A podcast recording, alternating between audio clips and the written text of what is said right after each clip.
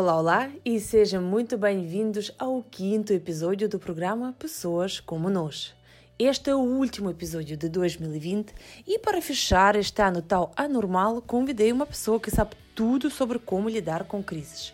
Elsa Lemos, especialista em comunicação de crise. Elsa Lemos cuida de organizações e pessoas quanto à reputação, segurança e sustentabilidade financeira.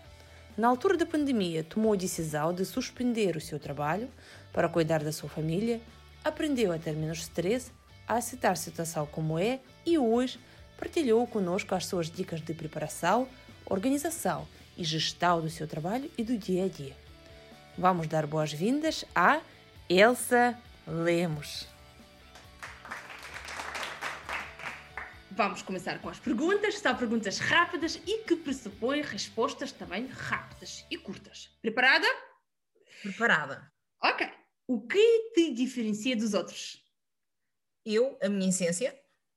O que fazes melhor do que a maioria de nós? Olha, eu acho que é misturar ingredientes imprevisíveis eh, na comunicação de crises. Se eu falar com os teus amigos, o que vão eles dizer sobre ti? Olha, alguns vão dizer que eu sou teimosa, outros vão dizer que eu sou convicta, vão dizer que eu sou faladora, certamente, e também arrumada. Uhum. Três palavras que te caracterizam. Esta é muito fácil: rigor, autenticidade e inovação. O que te motiva? O que te faz acordar todos os dias? A minha família, essa é muito fácil responder também. Uh, muito embora eu às vezes menospreze a minha própria pessoa em prol deles, mas é, é, o que me faz acordar todos os dias, é pensar nisso. Completa a frase. Portugal é? É o meu país do meu coração. última pergunta é, o que é que tu aprendeste com esta situação de pandemia e confinamento? Olha, aprendi a ter menos stress, ou seja, a aceitar a situação como ela é, muito embora confesso que no início não, não foi assim tão tranquilo. Tive momentos uh, eh, de revolta, até, porque enquanto eu, no início de quando estávamos confinados em casa com, com os miúdos, eu via sempre, e, era algo que me irritava uh, solenemente na televisão, os famosos com as crianças e todas as pessoas muito contentes a fazerem ginástica e grandes atividades, e, e eu achava que essa, essa não era a minha realidade. a realidade que em casa era, era completamente diferente, eram birras, tentámos fazer ginástica e não, não surtiu efeito, uh, tenta, tentámos fazer muitas coisas que não funcionavam. Os meus, as minhas crianças precisam de, de, espaço e de agitação, elas são super ativas e então o estar entre quatro paredes foi muito complexo, muito complexo de gerir. E, e foi difícil, foi difícil, mas o, o, aceitar as coisas como elas são, uh, digamos que foi a minha grande aprendizagem. Uh, Deixa-me dizer outra coisa que também fez-me algum tipo de ensinamento, que antigamente, por exemplo, eu costumava ter sempre a minha agenda muito organizada e, e nunca vi a minha agenda tão riscada como este ano. porque era, agendava-se por uma data, a data da reunião não funcionava, ou do evento que, que era criado online não, não, não, dava, então era preciso fazer novo reagendamento. Então, eh, a inconstância, a incerteza foi, foi algo que eu também tive que saber lidar, porque não, não se coaduna muito com a minha maneira de ser, que eu sou muito organizada, e eu tive que alterar muito essa minha forma de ser também. Conta, por favor, sobre, hum, sobre o teu negócio. O que é que tu fazes? O que é que tu trabalhas? Olha, é sempre muito complexo. Até a minha própria filha às vezes pergunta: Mas o que é que tu fazes, mãe? Porque não é assim tão fácil. Muito embora este ano tenha dado alguma uh, visibilidade para aquilo que eu faço. Isto por dizer que a comunicação de crises, o que trabalhamos essencialmente é uh, pessoas, em primeira instância, e depois organizações dentro para fora, por assim dizer, porque uh, é aquilo que eu considero um pouco também à semelhança daquilo que acontece nas marcas, uh, sejam marcas pessoais, temos que trabalhar de dentro para fora. É, é essa a minha essência. E, e, aquilo que eu considero é que assim, a comunicação de crises, normalmente nós pensamos em gestão de crises e não pensamos em comunicação de crises. Uhum. Uh, enquanto que a gestão é um conjunto de processos que são acionados e que a crise acontece, a comunicação de crises tra trabalha outro tipo de processos, que é a, a comunicação ao nível interno e comunicação ao nível externo. normalmente as pessoas uh, veem maior visibilidade em relação à comunicação de crises a nível externo, que é quando aparecem na televisão, em direto, ou por uma situação mais catastrófica, e não tanto uh, no que está nos bastidores, ou, ou no que decorre dentro do, do seio da organização. Uh, e a comunicação tem que estar alinhada. Muito à semelhança da comunicação verbal e não verbal, congruência, não é? Fazendo aqui o ponto com o teu trabalho. Eh, na comunicação de crises tem que haver essa congruência eh, de dentro para fora, do online e do offline, eh, porque senão não é verdadeira. Há falhas e quando em situações de crise proporciona maior visibilidade dessas falhas e então é trabalhar todo o processo da comunicação dentro das equipas em situações mais extremas, estamos a falar de situações que possam envolver a reputação, a reputação de ou de pessoas ou de organizações, questões de segurança, que sejam elas física ou até cyber, ao nível cyber, não necessariamente físicas, eh, de segurança física propriamente dita, mas pode ser virtual, essa é insegurança, e depois questões que possam estar em jogo, a perda financeira, eh, especialmente por isso estivemos a falar eh, das financeiras de, de empresas cotadas em bolsa, por exemplo. Diz-me por favor, as empresas uh, chamam-te quando? Quando a crise já aconteceu e eles precisam agora de gerir a sua comunicação e a crise também, ou se elas uh, fazem isto com antecedência? É com antecedência. Eu trabalho antes disso. O meu trabalho incide na preparação de, das pessoas e das equipas para quando a crise acontece. Isto é um pouco cultural. A cultura uh, para um, lidar com as crises tem a ver um pouco com a geografia do globo em certa parte concordo, porque considero que Portugal ainda tem uma cultura muito uh, de trabalhar em cima do joelho, fazer as coisas por uh, improviso, à última da hora, o de empurrar com a barriga. Há muito esse tipo de, de atitude e não de, de, de ação preventiva, de antecipar aquilo que mal pode acontecer e o que é que temos de fazer e de dizer quando isso acontece em certas instituições, eh, por exemplo, militares, eh, eu também treino militares. No caso, por exemplo, já treinei para missões, missões de, ao nível da NATO, aí já se faz um trabalho diferente, já não é tanto um trabalho de, de sobre a cultura ou, ou, como devem comunicar, mas é pensarmos especificamente em, em cenários prováveis ou aqueles que eles temem, eh, listarmos esses cenários e depois prepararmos em termos de comunicação o que deve ser dito e como deve ser dito, a forma, o conteúdo e a estratégia a adotar caso essas situações possam acontecer. Na tua perspectiva, 2020 uh, ensinou as empresas que é melhor prepararem-se antes?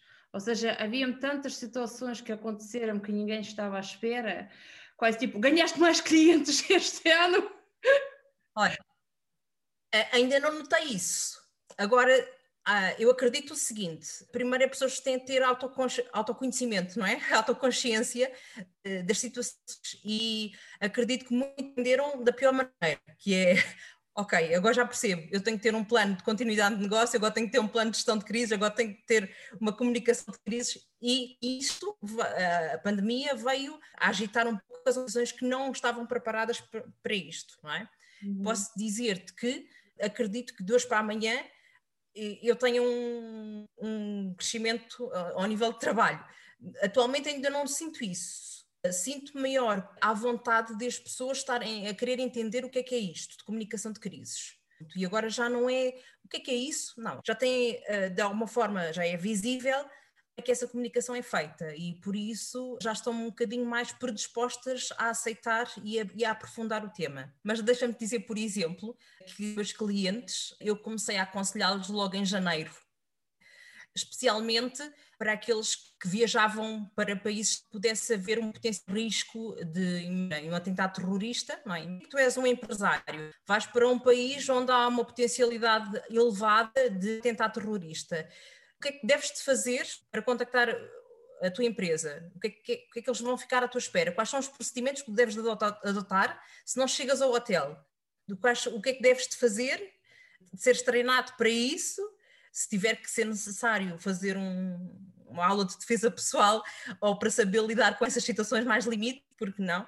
mas é importante quando, as, quando estamos a falar em empresas internacionais ou que viajam muito para fora de, das suas fronteiras, tenham esses planos traçados. Uh, há potenciais uh, riscos ao nível de doenças também, de, de, projetar essas situações e se precaverem uh, para as mesmas.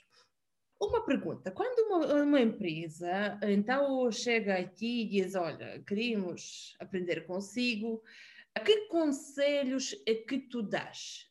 Não, não vamos agora dar uma formação, mas o que, o que é, que é o mais importante para as empresas terem em conta? Olha, em, é, brincando, eu costumo dizer, primeiro que tudo é preciso listar os potenciais riscos.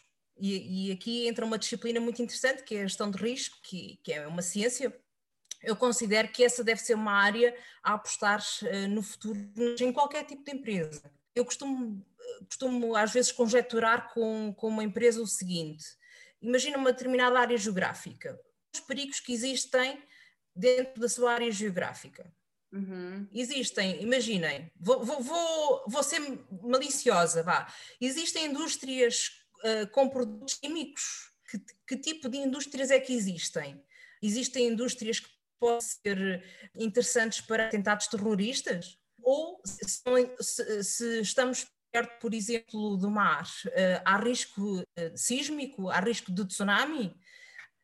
Eu, em primeira instância, o importante é começar logo a listar os potenciais riscos que possam existir, tendo em conta uh, a área geográfica e a partir daí começar então a trabalhar. Que tipo de empresas normalmente procuram, procuram o teu serviço?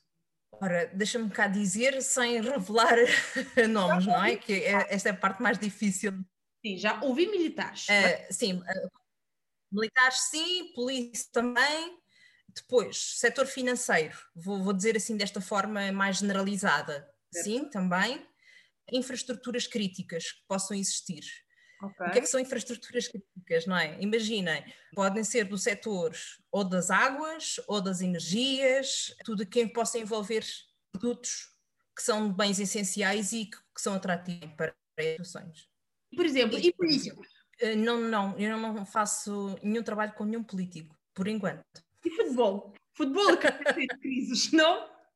Uh, olha, futebol, uh, já fui uma vez convidada e já fiz uma palestra dentro de um clube de futebol, é verdade.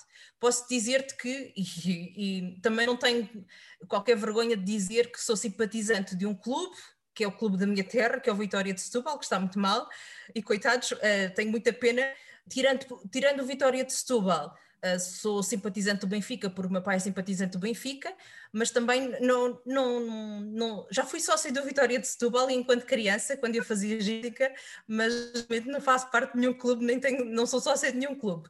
Mas desde o tempo que houve do ataque a, a, a Alcochete, uh, ao Sporting, que tenho tido uh, mais seguidores da do futebol uma vez eu liguei, mandei-te uma mensagem e disse porque houve algum comentário lá no Facebook e não gostei, e eu disse: Olha, tenho aqui uma crise.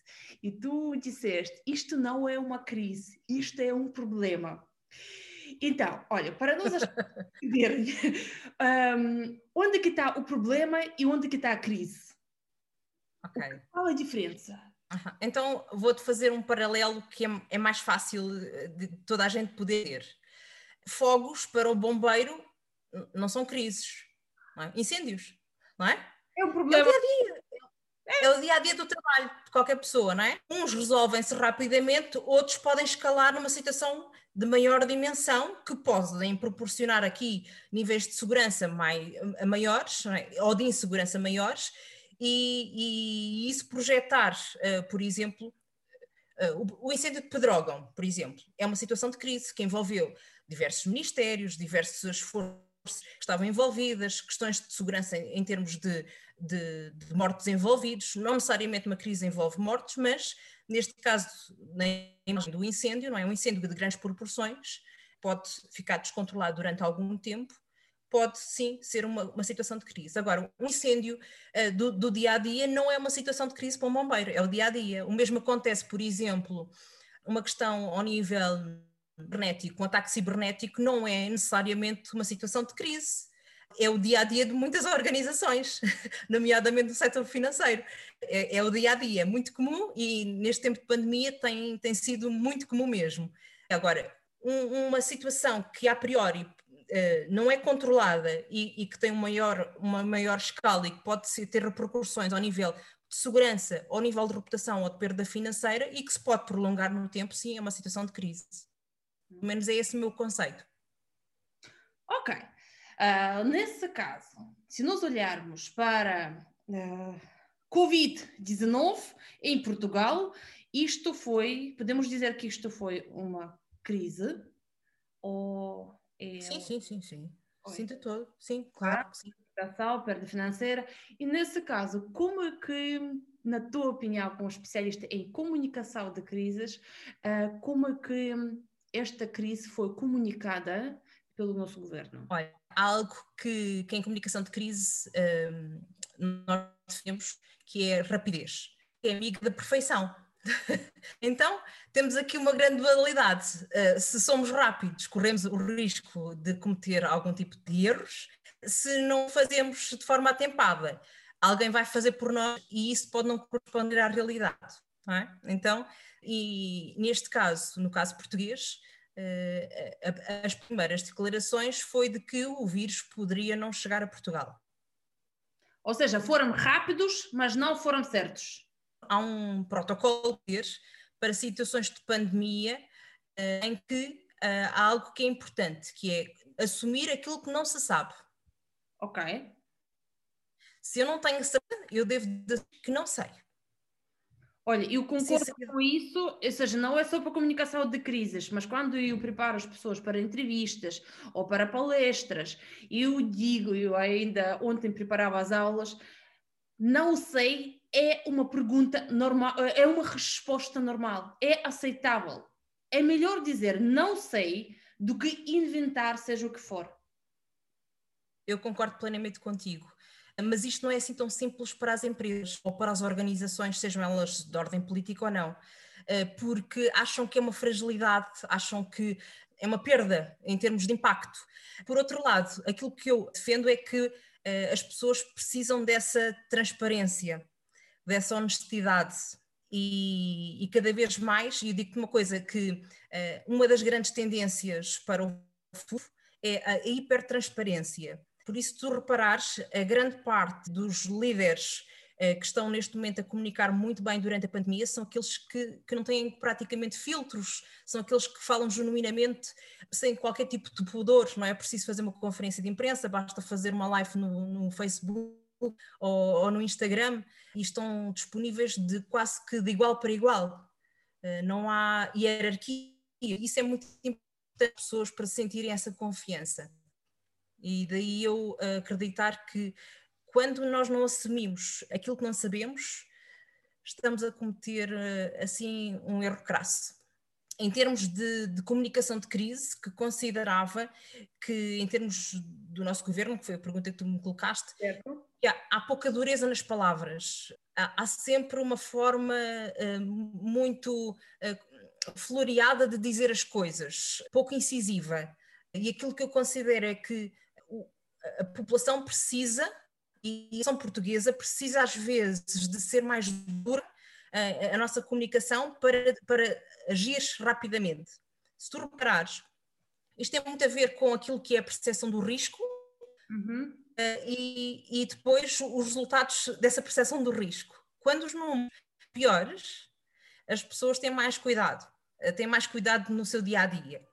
Começam a ficar, ah, isto agora está preocupante mas depois a, a comunicação ao, ao, longo desse tempo, quando os números aparentemente uh, estão melhores, começam-se a desleixar, começam a ficar mais à vontade, já não estão com tanta preocupação. E, e por isso, depois temos estas ondas, não é? Que denotam que existe ou uma atitude mais preventiva ou menos preventiva. Isto tem a ver com a percepção do risco, mas isto também é resultado daquilo que é, que é a comunicação de crises do, do próprio governo. Qual é que tu achas que é o país que mais se prepara ou mais, está mais preparado? Olha, eu, eu gosto muito do Canadá. Canadá. Em termos de comunicação de crises, o Canadá, a Austrália também, eh, já, já trabalham na área da comunicação de crises há muitos anos. são os meus países de referência, é o Canadá e a Austrália. Tu já em dezembro estavas a prever que isto ia piorar. E uh, como que tu começaste a preparar-te a ti e a tua família? Começaram a usar logo as máscaras? Não, eu, eu aconselhei, por exemplo, no caso da minha irmã, que ela ela deslocou-se ao Porto uh, nessa, na altura que começou a existirem muitos casos, no, no início do, da pandemia. Uh, eu disse que eu não iria ao Porto se, estivesse no lugar dela, mas que respeitava que fosse a sua decisão. E disse para, para uh, as máscaras em casa, para comprarem máscaras e para terem a, a dispensa abastecida, porque não sabíamos o que é que ia acontecer daí para a frente. Muito prevenido. E eu, posso dizer, por exemplo, que isto também depende de cultura para cultura. A, a, minha mãe, a minha mãe já, falece, já faleceu há alguns anos, mas a minha mãe tinha uma dispensa muito abastecida, uh, ao ponto de nós chamarmos lá em casa o bunker. Porque ela tinha sempre, imaginem, 7 quilos de açúcar, não sei quantos pacotes de arroz, uh, às vezes até passavam de validade, porque uh, não se gastavam de forma útil, não é?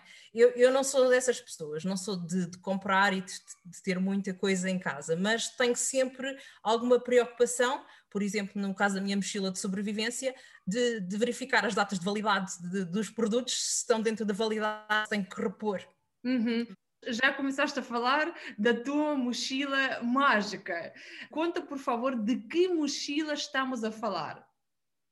Olha, é uma forma de, de prevenirmos situações de crise em família e também, também de educarmos dentro de casa o que é que pode acontecer. No meu caso, nós temos uma mochila que é uma mochila de família, não é? É uma mochila que está a, a caminho, eh, está no meio da casa, não é? Num, num guarda-fato e essa mochila tem os produtos que nós consideramos essenciais para as primeiras 24 horas se acontecer uma catástrofe. Imagina, eu tenho mantas térmicas, que são umas coisas assim minúsculas que, que há venda em supermercados. Uh, tenho, tenho umas em, em metal, no caso, por exemplo, imagina que está muito frio na rua e é preciso proteger. Tem essa, essas mantas que, às vezes até acontecem, por exemplo, nos acidentes de viação, vejo nas macas aquele metalizado que colocam em cima do paciente, não sei se já viste, pronto. Mas, por exemplo, se existir trovoada, não é aconselhado a usar esse tipo de mantas, porque pode ser atrativo para, para o caso da trovoada. Então convém ter outro tipo de mantas, neste caso tenho uma, uma manta polar, para, dependendo da situação que possa acontecer, se está trovado ou não está trovado. Digamos, é um plano B que possa ser posto em ação. O que é que tem mais esta mochila? Depois tem situações assim mais banais, que uh, tem umas. Hum, aquelas barritas energéticas, não é? Que possam servir de alimento temporário e que ocupam pouco espaço. Tem uma lanterna, tem um apito, apito porque imagina que ficas barrado em qualquer situação e o apito serve muitas vezes para dar o aviso uh, a bombeiros ou cães, por exemplo, no caso de busca e salvamento que é que pode-se ter mais? Eh, convém ter um canivete, um bom canivete, eh, multifunções. Além do canivete, também tenho fita cola, mas uma fita cola assim muito reforçada, que serve para muitas coisas em, em caso de sobrevivência.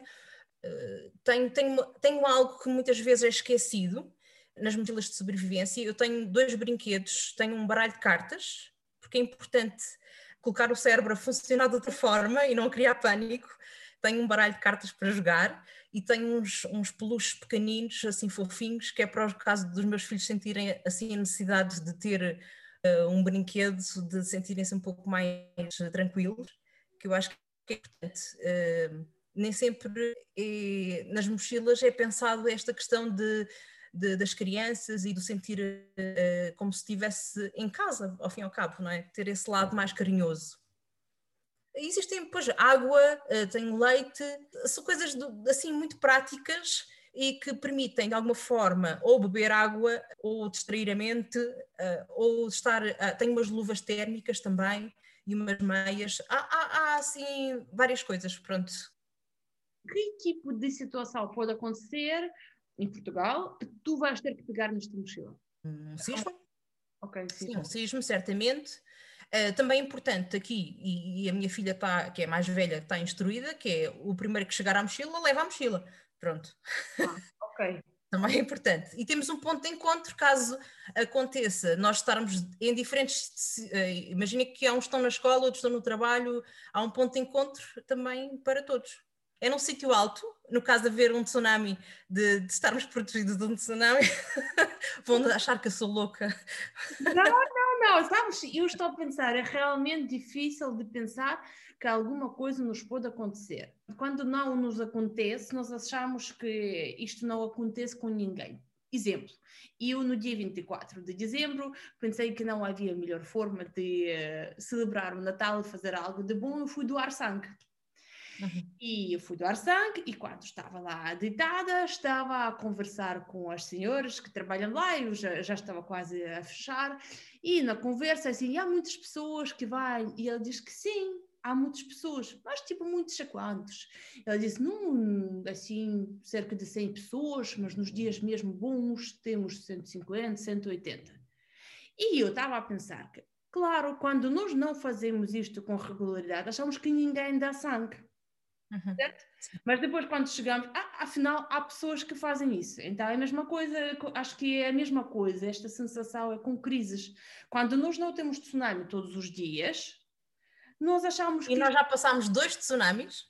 Yeah, mas isto, sabes, a memória é muito curta. E nós não, não temos, felizmente, todos os dias e por isso achamos que isto não vai acontecer. O problema é que de, quando acontecer, já não vamos ter tempo para montar a mochila. Pois não. Eu não acho que as pessoas devem achar-te logo, devem estar, estar super inteligente e aprender com isso. E é, um dos objetivos do programa é para nós aprendermos uns com os outros. Acho que é outro. Olha, eu posso dizer-te que há uns anos atrás até havia o hábito de ter um, um uma, uma, uma, caixinha de pronto-socorro nos carros. Era até obrigatório, salvo erro eu tenho isso na mochila, não é? Uma pequena, um pequeno kit, não é? De ligaduras, de tesoura, de, para desinfetar feridas, o que quer que seja. Não ocupa tanto espaço assim. Uma mochila é uma mochila pequena. É assim, existem diversos tipos de, de mochilas à venda deste género, para situações extremas. Agora, eu resolvi criar a minha. Comprei a minha mochila, comprei os meus produtos. São situações normais que, que qualquer família pode fazer e não, e não que, que não haja um pânico se isso acontecer, porque nós temos ali uh, quase que um suporte de, em primeira instância para, para qualquer situação que possa surgir, um, uma ferida, ou, ou, ou, estar frio, ou estar chuva, ou quer que seja.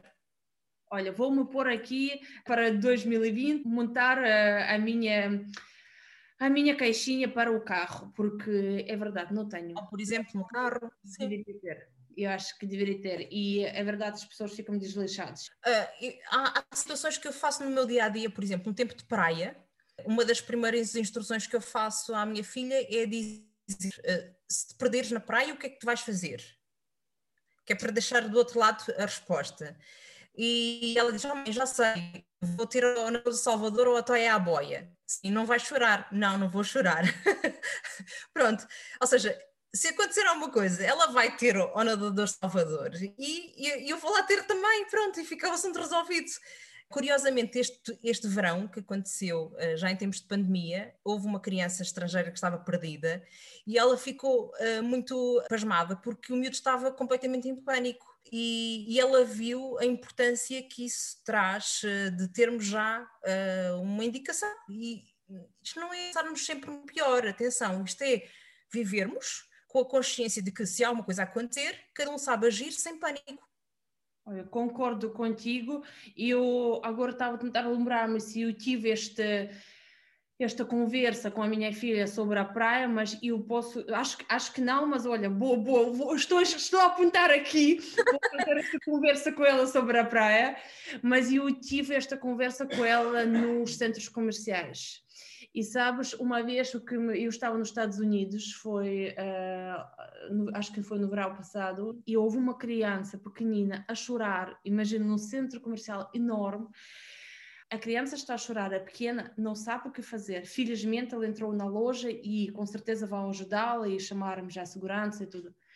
mas imagina como a filhita estava a mãe. E eu lembro-me disso, isso ficou tão aqui que eu depois cheguei e falei com a minha filha e se, perdi, se ficares perdido no centro comercial, o que é que tens que fazer? Ir uh, lá com, com segurança. E se não ouvires segurança, entra numa loja. Numa loja qualquer. Não vais agarrar-te aos senhores lá a passear. Certo? Vais entrar uhum. numa das qualquer loja e falas com a senhora. Sim. A minha filha, às vezes, também, por exemplo, na altura da praia, da escola, ou ou situações em que nós sabemos que ela vai estar uh, sem a nossa supervisão, leva uma pulseira que dá para fazer e ter o número de telefone uh, na pulseira, o que também pode ser muito vantajoso no caso de algum adulto pronto de, de se aproximar e ela poder pedir para ligar à, aos pais, não é? Através do telemóvel. Também é outra forma simples. É. São situações do dia a dia. É verdade. E até acontecerem, achamos que isto não acontece. Mas é melhor, é uhum. como tu disseste, aquela coisa que tu uh, disseste que aconselhas às empresas. É primeiro fazer todo o tipo de coisas que possam acontecer ah, naquele local ou, e acho que devemos, devemos pensar nisso. E uhum. se nós ainda não fizemos isso, é, é, acho que 2020 já nos ensinou que podemos estar prontos para tudo. Olha é o comentário da Gina Lemos que diz que há famílias que quando viajam, nunca viajam juntos, antes distribuem-se por voz. Também faz é isso. Verdade. Não, é? não, mas já, já ocorreu uma vez, uh, em tons de brincadeira, se nós ganhássemos o Euro Milhões, de fazermos assim, fretarmos um, um avião e, e, ir a família toda de férias para um sítio qualquer paradisíaco. E, e o meu marido disse assim: não, não, tem que dividir a família por vários aviões, porque se houver um que caia, pelo menos não morre a família toda. Mas, mas isto é assim, atenção, eu não quero estar aqui a dramatizar as coisas, mas é, é verdade isto que acontece, hum, de não irem todos no mesmo avião, quando estamos a falar de famílias maiores, com o risco de, se acontece um incidente, eh, e a família foi toda. Uh, eu já pensei nisso, admito, como a nossa família viajava, já não viajamos, viajava muito, pensei muitas vezes sobre isto e, sabes, eu na minha mente chegava à conclusão, não, é melhor irmos todos juntos, porque é, é mesmo porque se acontecer, eu prefiro que aconteça com todos juntos. Pronto, está aqui mais um comentário do Jorge Padeiro. Elsa, o casamento civil pode ajudar na gestão burocrática de crises? Então, hum, como é que eu posso. O, o, casamento em si, se facilita ou não alguns procedimentos que possam ser legais uh, no, no, dia a dia? Ah, se calhar na burocracia. Na burocracia, sim. Eu acho que, no meu ponto de vista, agiliza, sim agiliza se, o, existir um casamento propriamente dito ah. no, no, papel, no papel, não é? Porque caso contrário, é assim, de que forma é que tu vais uh, uh, oficializar essa união de facto, se é uma união de facto já oficial ou se não é, isso pode, pode demorar mais algum tempo em termos burocráticos. Olha, tenho mais algumas perguntas. A tua comunicação, a tua, um, o teu profissionalismo em gerir um, comunicação de crises nas instituições, ajuda-te de alguma maneira a gerir uh, a comunicação em situação de crises na família? Na tua Olha, meu, o, meu, o meu marido é assim, não é meu marido no papel, mas vai ser. Uh, mas ele diz que não, ele diz que não, que eu sou melhor no trabalho do que sou em casa. Mal agradecido! É verdade. Não, é assim, há algo que, que, que eu prezo e eu sou extremamente organizada. Gosto muito de ter a casa impecável e, e isso talvez por uma questão de também profissional, não é? De, de, ter as coisas preparadas, também gosto de ter as coisas preparadas em casa, sim, isso tenho. Posso dizer-te não tenho uma única peça de roupa para passar. tenho compras feitas de cearia para os próximos uh, eh, 10 dias. não tenho, não tenho, posso dizer que não tenho uh, neste momento a lista do menu da semana, porque estamos em de férias, por assim dizer, então eu sou mais flexível, é, é, abro o frigorífico ou o congelador e o que decidi está decidido, mas no momento de, quando estou a trabalhar, à sexta-feira eu faço uh, a lista da semana seguinte do menu da semana. Tenho, tenho alguns procedimentos desse género, pronto. Conta mais, conta mais destes procedimentos. Já ouvi que fazes lista de de comida, ou seja, de pratos na sexta-feira para a semana toda. Já uhum. ouvi que tu uh, fazes compras com antecedência. À sexta-feira, faço à sexta-feira também as compras, sim. Ok, o que é que tu fazes mais para organizar a tua vida? Normalmente, à, à terça e à quinta é dia para limpar a casa, porque assim, eu faço tudo eu não tenho empregado para, ninguém, para nada, eu faço tudo. Eu sou uma empresária de mão cheia. Mas olha, sabe, acho, é, é, é, importante que tu referires isso, porque eu tenho a certeza que há muitas pessoas que nos estão e vão ouvir que estão na mesma situação. Sabes, eu também passei a trabalhar de casa e a fazer os lives e tudo, todo o trabalho de casa. E nós temos que gerir muita coisa, por isso queria, queríamos todos aprender contigo. Está bem, então deixa-me cá dizer-te assim de, de, coisas que eu possa fazer no dia a dia que ajudam e facilitam o, a nossa gestão, não é? Uh, teres dias certos para limpar a casa. Ok. Uh, uh, teres dias certos, no meu caso, por exemplo, ao sábado de manhã costumo passar a ferro, é, é, é, a minha manhã para passar a ferro, que é para deixar tudo feito. Eu gosto de tudo uma vez, que é para ficar logo tudo arrumado. Ok algo que eu aprendi, isto é muito uh, a cultura do Alentejo, que a minha mãe era alentejana, uh, no Alentejo existe uma cultura muito que, que ficou enraizada também na minha maneira de ser, que é ter sempre a casa arrumada e limpa, pronta a receber visitas. Não, não, é, não é agora o momento, porque estamos em tempos de pandemia e não temos recebido visitas em casa, mas é, é, um procedimento que, embora estamos em tempos de pandemia, que eu continuo a, a cumpri-lo. Com dois filhos em casa. Sim, sim. É. Mas, mas isto faz parte de mim. Uh, a minha mãe já era conhecida também por ser muito limpa. Aliás, ela chegou a ter problemas com pessoas que, que, que contratou para limpar e que desistiram, achavam que não tinham nada para limpar. Por isso é que eu estou-te a dizer, assim, já é uma questão familiar, de, de ter sempre eh, a casa arrumada, de casa limpa, pronta para qualquer imprevisibilidade.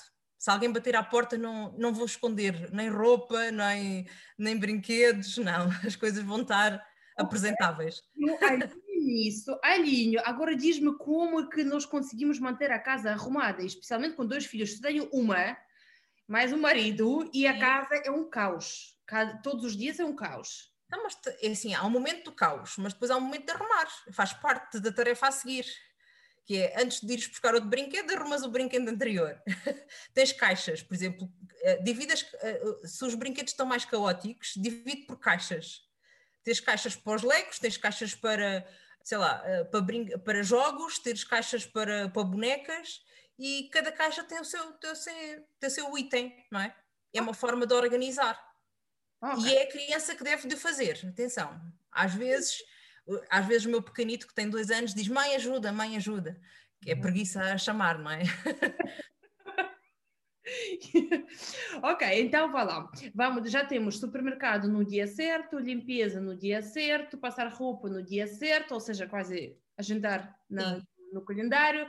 Ok, uh, brinquedos, ou seja, tudo arrumado à noite, há um momento de caos, há um momento de arrumação. O que é que tu mais tu fazes para ajudar a gerir o teu trabalho e a casa com o marido e dois filhos? Algo que eu tenho me autodisciplinado, que é a partir do momento que as crianças estão em casa, eh, não trabalhar, o que é difícil. Por exemplo, eu hoje ouvi cá em casa: Oh mãe, vais ficar outra vez em direto. E então, uh, amanhã tenho destinado, por exemplo, o dia para a minha filha, que ela amanhã está livre, e então vou ficar com ela uh, para ela fazer o que quiser. Mas isto tem sido um, um pouco autodisciplinar-me, porque eu sou uma pessoa que adoro trabalhar, mas eu começo a trabalhar e esqueço-me das horas. Porque eu gosto tanto daquilo que estou a fazer, que estou sempre à procura de mais e mais e mais e mais, e então perco o, a noção do tempo muito embora uh, de vez em quando olhe para o relógio ou, ou tenha um cronómetro, uh, mas por exemplo, a partir do momento que os filhos entram em casa, é, é, se tenho que terminar uma coisa é para terminar, que é para depois estar destinado à família. E ao fim de semana também, eh, é assim, só em casos excepcionais é que, é que eu trabalho ao, ao fim de semana, mesmo excepcionais. Por exemplo, posso dizer-te que o, o, último fim de semana eu trabalhei nem uma. Uh, eu trabalhei na sexta-feira à noite até à tarde e no dia a seguir trabalhei o dia todo também uh, online e, e, é desgastante, é desgastante, mas depois tento compensar estar a seguir o dia por completo para a família. Há algo que, que eu gostava de fazer, mas ainda não sou capaz de fazer, que é estar um dia inteiro offline. Vamos pôr isto nos objetivos 2021. Sim, eh, olha, eu posso dar uma indicação a Cláudia Ganhão, que é, é a minha referência nessa área, que, que trabalha o minimalismo, o minimalismo digital, e ela faz o domingo como uh, o dia offline. Não necessariamente o domingo, mas, por exemplo, imagina, começas uh, sábado às, às 8 horas da noite e tens que estar offline até, a, até o domingo às 8 horas da noite seguinte. Pronto. Temos que ser de uma forma flexível também, não podemos estar completamente alucinados com este rigor todo. Mas estar 24 horas offline faz bem à saúde. Faz e é algo que eu também quero, quero fazer. Custa, mas quero fazer. Olha, já falando da agenda, tu pões tudo na, na agenda. Por exemplo, passar a roupa também pões na agenda, como as reuniões? Ponho. Tenho uma parte que é a pessoal e a, a profissional. Faço Sim. sempre isso. Tu és uma pessoa super organizada. E depois, em março, começou aquela confusão, pandemia, os filhos em casa, tu com os filhos de idades diferentes, uma ainda está na escola online, outro bebê pequenino, ou seja, o que tu sentiste naquele momento, como tu geriste o teu dia a dia? Olha, no início eu estava muito preocupada uh, se estava a cuidar deles não estava a trabalhar, se estava a trabalhar eles estavam uh, sem supervisão, não é? De alguma forma tinham, mas porque nós ficámos todos em casa, uh, em teletrabalho, não é? Eu já trabalhava em casa com, no meu dia a dia, aliás, não mudou muito. A questão é que agora estava toda a gente em casa. Yeah.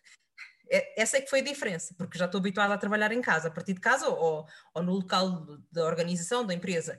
Mas a questão foi, e agora como é que vou gerir isto tudo com toda a gente cá enfiado? não, não é fácil, não é fácil. Aquilo que eu tentei uh, organizar foi, fizermos, quando o meu marido estava a trabalhar, eu estava com os miúdos. Uh, uh, ou então a hora da sexta, que nem sempre era certa, não é? Porque a hora da sexta do mais pequenino era quando eu conseguia fazer alguma coisa. Mas posso-te confessar que houve dias que eu dizia assim: eu hoje só consegui responder a um e-mail. E isto é pura das verdades. Por mais esforço que eu conseguisse, não conseguia estar em frente a um computador porque havia sempre qualquer coisa para fazer, uh, especialmente na altura em que havia a escola virtual. Eu tinha que estar constantemente a dar apoio à, à minha filha, não havia outra forma. Aliás, eu posso te confessar que nessa altura de confinamento e, e, ainda em período escolar, que eu disse mesmo à minha filha: Olha, tu só vais fazer as aulas online, não vais fazer telescola. Oh mãe, mas não vou fazer telescola. Tipo, a minha mãe está a dizer para eu não fazer telescola. E eu, sim, filha, não dá, não dá. Era demasiado trabalho para ela e para mim, porque eu não conseguia fazer mais nada do que eu tinha que estar constantemente a dar apoio digital, não é? Porque as crianças não estavam habituadas a trabalhar. Passei dias e semanas a fio a tirar fotografias aos trabalhos e enviar fotografias dos trabalhos, foi muito complexo. E, e cheguei a um ponto e disse e, e, tomei a decisão de não vou trabalhar. E, e, tive meses sem trabalhar. Tive meses sem trabalhar. Tive dedicado à família porque era a única solução. Não havia outra forma. Tomámos essa decisão em família muito embora eu uh, posso te dizer que enviei uma mensagem a todas as pessoas, a todos os meus clientes, a dizer que se precisassem da minha ajuda, eu estaria aqui. E uhum. um por um. Não foi tipo mailing list, não, foi um por um, porque achei que as pessoas precisam dessa consideração, especialmente em situações destas. Uh, e eu sou uma pessoa muito ainda ligada a valores humanos. embora seja adepto de, de, do meio digital e tudo mais, mas em primeiro lugar as pessoas.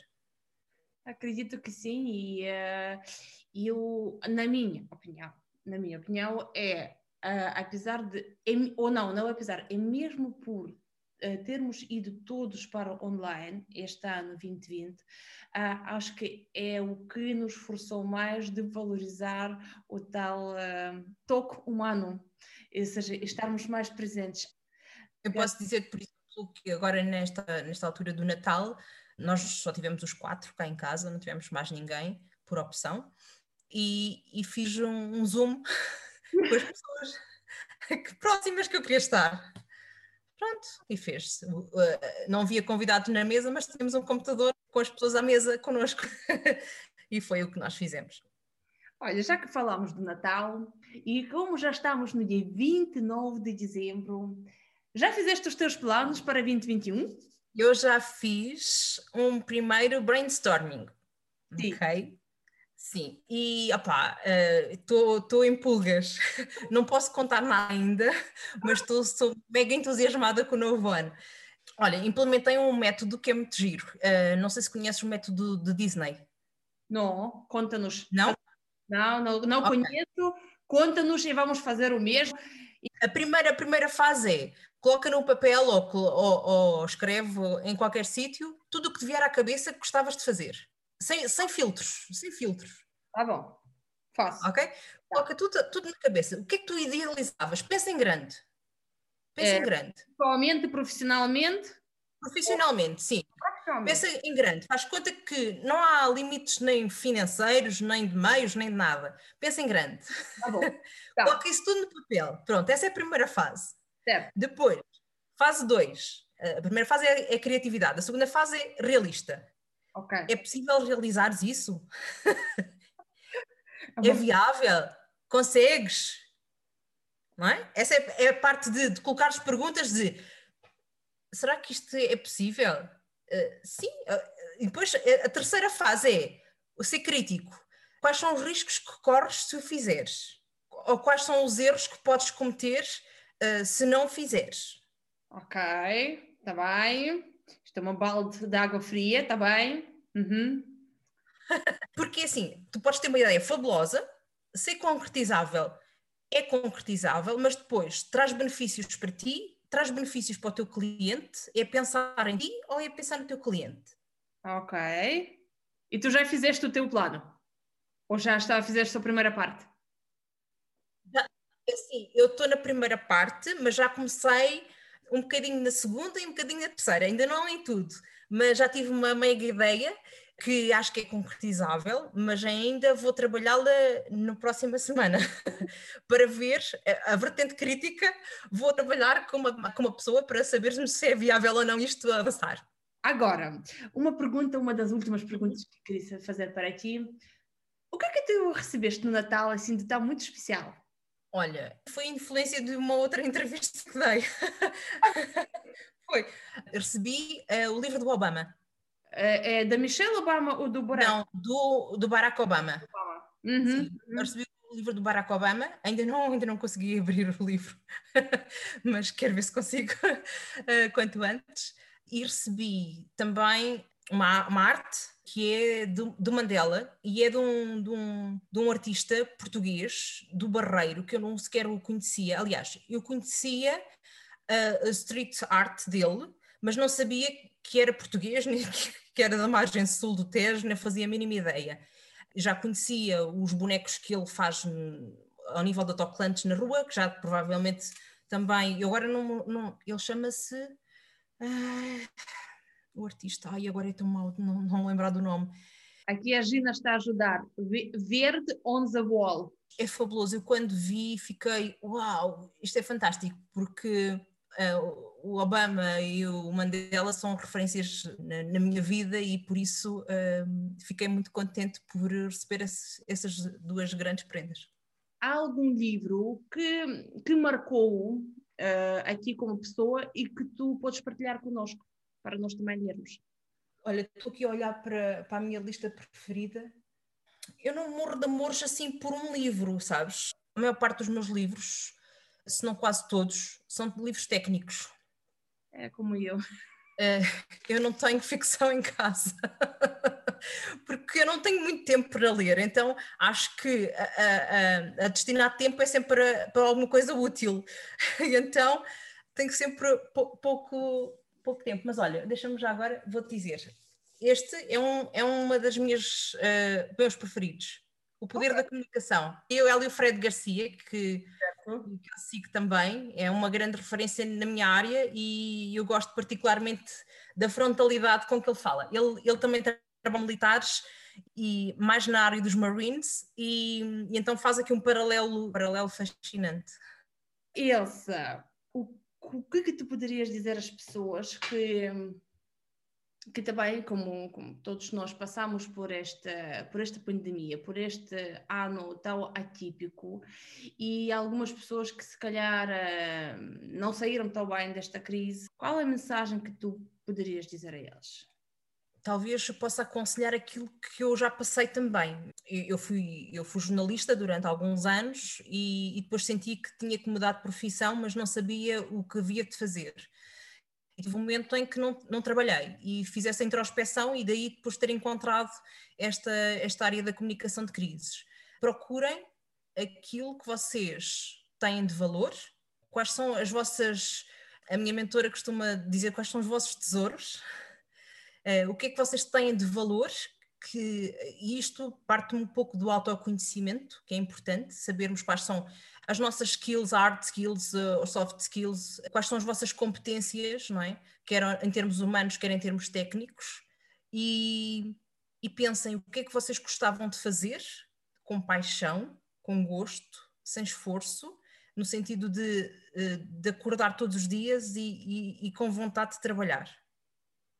E se isso é possível fazerem a partir de vocês, porque eu posso vos dizer que esse, esse todo o meu processo aconteceu e eu desde 2004 que trabalho por conta própria e é possível viver por conta própria. Elsa, obrigada, muito obrigada por teres vindo, obrigada por teres partilhado todas as tuas dicas de organização, de gestão, de comunicação de crises. Eu já tenho aqui uma lista para mim daquilo que vou fazer e com minha filha, com minha família e é o livro que aconselhaste às pessoas que estás a seguir. Muito obrigada pela tua honestidade.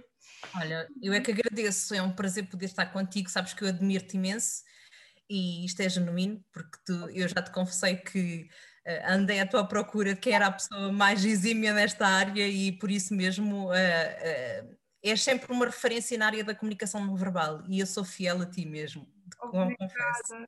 É verdade. Obrigada, Elsa.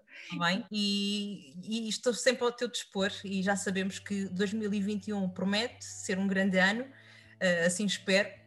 E, e, desejo também a todas as pessoas que, que estão a ouvir-nos ou, que, ou que, estão a ver-nos agora e que nos depois vão ouvir, não é? Em podcast, uh, que tenham um grande ano e que acreditem uh, em vocês e, e se rodeiem das melhores pessoas, que é assim também que eu, que eu faço. Que bom. Obrigada. Obrigada. Um grande beijinho. Bom ano. Obrigado, bom ano.